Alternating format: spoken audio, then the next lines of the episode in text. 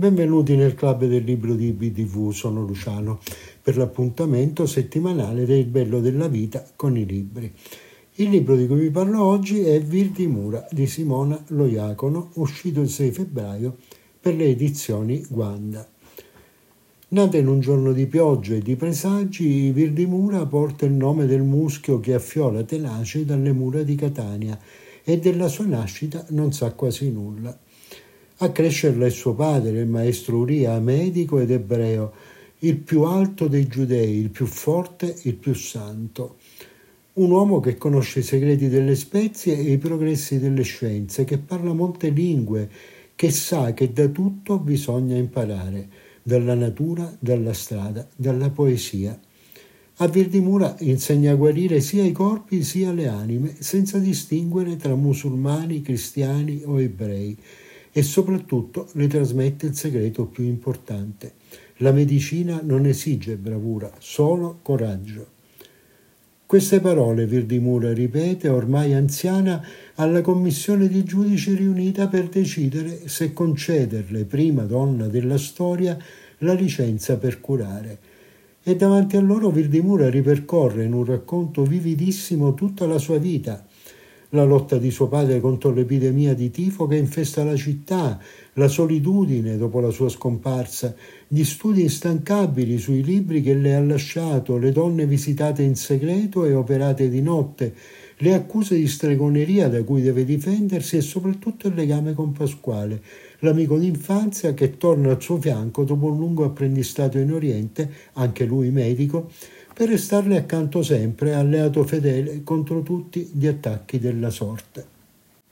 Sullo sfondo di una Catania fiammeggiante di vita, commerci, religioni, dove i destini si incrociano all'ombra dell'Etna ribollente, Simone Loiacono ci regala il grandioso ritratto di una protagonista indimenticabile, fiera e coraggiosa, che combatte le superstizioni e le leggi degli uomini per affermare il diritto di tutti a essere curati e delle donne a essere libere. Simona Loiacono è nata a Siracusa nel 1970, è magistrato e presta servizio presso il Tribunale di Catania cura circoli di lettura e convegni letterario-giuridici. Fa parte delle UGIUS, l'Associazione Europea dei Giudici Scrittori, e della Società Italiana di Diritto e Letteratura, la SIDL.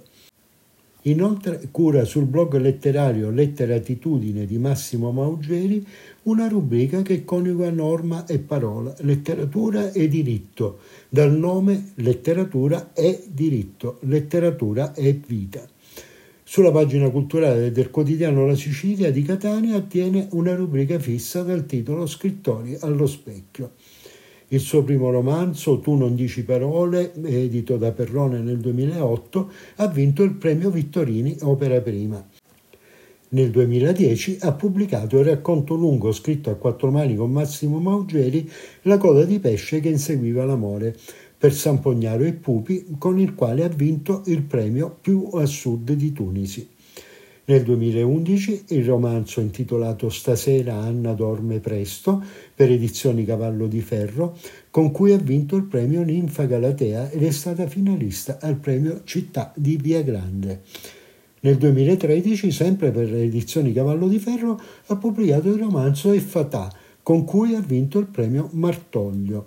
Quindi nel 2016 le streghe di Lenzavacche per le edizioni EO che viene presentato al premio Strega 2000 appunto dello stesso anno del 2016 da Paolo Di Stefano e Romana Petri.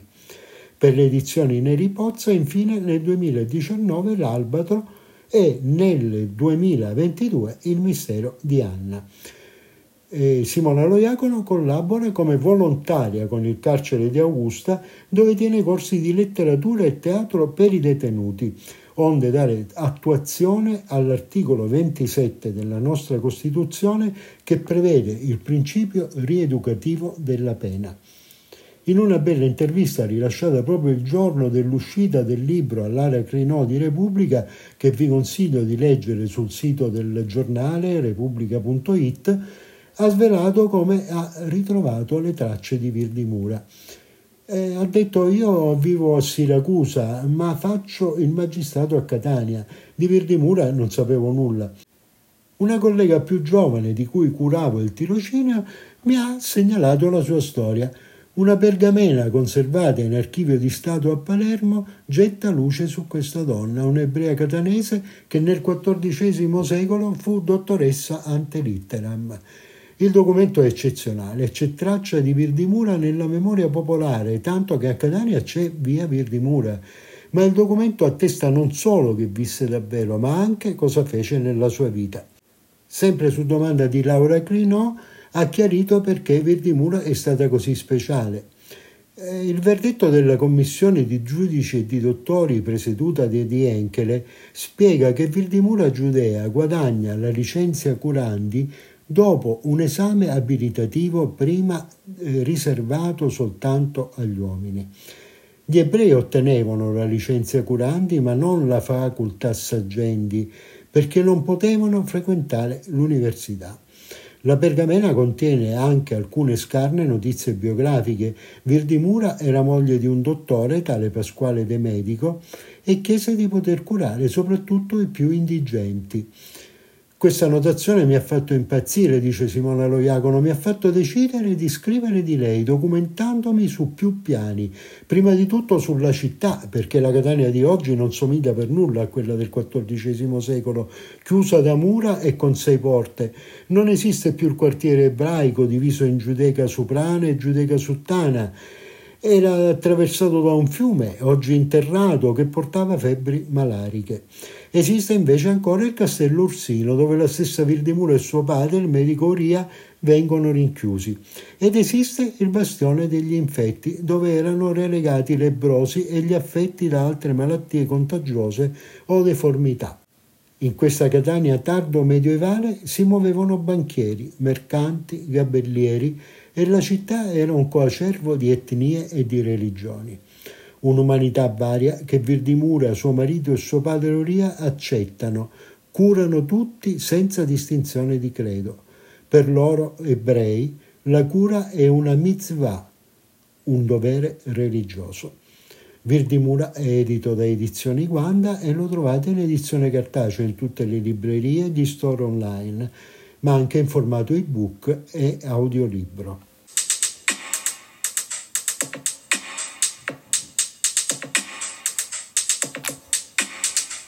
Adesso qualche segnalazione sui libri usciti negli ultimi giorni.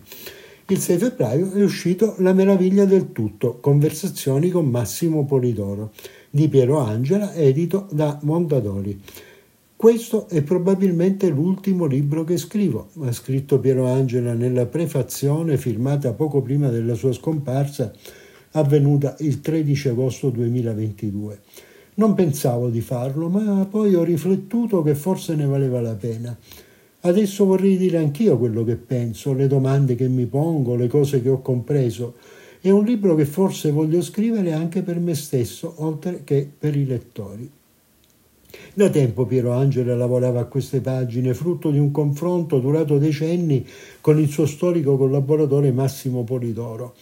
Una conversazione, è il caso di dirlo, sui massimi sistemi, l'universo, la natura, l'uomo. Si parla di scienza, insomma, che lo appassionava e che era tanto bravo a divulgare. Pensa come uno scienziato, oltre a essere sempre stato il suo consiglio ai giovani, e anche la chiave di lettura e di comprensione del presente che viene loro offerta da questo libro. Ogni cosa della vita, ogni argomento può, anzi deve essere affrontato con la razionalità tipica del metodo scientifico.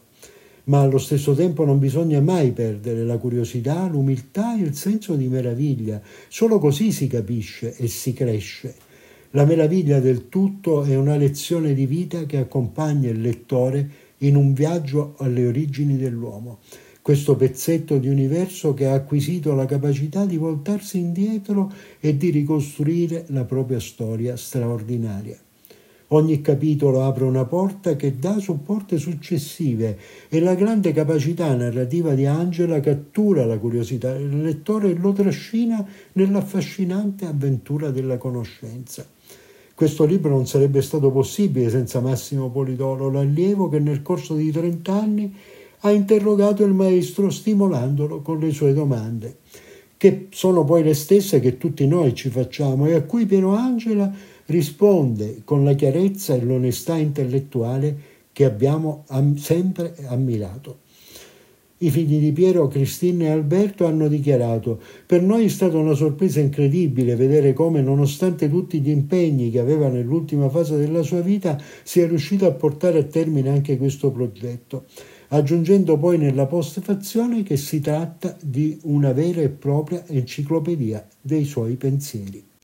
Il 9 febbraio è uscito per Polillo Editore Alta Marea per Lord Peter di Dorothy Lake Sayers, la scrittrice inglese nata a Oxford nel 1893 e morta a Londra nel 1957, che fu una delle prime donne laureate a Oxford. Divenne una notissima autrice di romanzi polizieschi negli anni venti ed è tuttora considerata uno dei migliori scrittori in questo particolare genere letterario, cui dedicò nel 1929 anche un saggio famoso, L'Omnibus del delitto. Della sua attività di letterata è da ricordare tra l'altro la traduzione della Divina Commedia. Tra i polizieschi che hanno quasi tutti come protagonista l'investigatore dilettante Lord Peter Wimsey si ricordano Il gatto dagli occhi verdi del 1927, Bellona Club del 1928 e Lord Peter e l'altro del 1933. In questo romanzo la scrittrice di gialli Harriet Vane, reduce dai risvolti piuttosto drammatici di un'infelice storia d'amore, si concede una vacanza solitaria sulla costa inglese. Mentre cerca conforto passeggiando lungo una spiaggia brulla e deserta, si rende conto di essere in compagnia di un cadavere Harriet fa giusto in tempo a fotografare l'inquietante scena prima che la marea si porti via il corpo di un giovane sgozzato. Si tratta di un suicidio o di un delitto? Tra le orde di giornalisti attirati nella piccola cittadina costiera da questo misterioso caso arriva anche l'investigatore dilettante Lord Peter Wimsey, amico di vecchia data di Harriet. Si scopre che la vittima era un ballerino professionista russo assiduo frequentatore dei resort locali, nonché affascinante avventuriero. Giusto pochi giorni prima aveva fatto una proposta di matrimonio a Mrs. Weldon, una vedova molto ricca e apparentemente inconsolabile. Le indagini di Harriet e Lord Peter però non saranno per niente semplici tra testimoni che scompaiono, lettere cifrate e storie di bolscevichi, il mistero si infittisce e l'omicidio sembra nascondere addirittura un complotto politico. Alta Maria per lo De Peter, appunto, è uscito proprio pochi giorni fa, il 9 febbraio, ieri per l'esattezza, per Polillo Editore. Bene, si conclude così anche questa puntata del Club del Libro di IBDV. Se volete segnalarmi qualche libro, non necessariamente uno famoso, anche uno che avete scritto voi o che vi è piaciuto particolarmente, contattatemi all'indirizzo email luciano-ibdv.it e prenderemo accordi per pubblicarlo nel nostro club che è aperto a tutti. Un caro saluto a tutti da Luciano e appuntamento a sabato prossimo.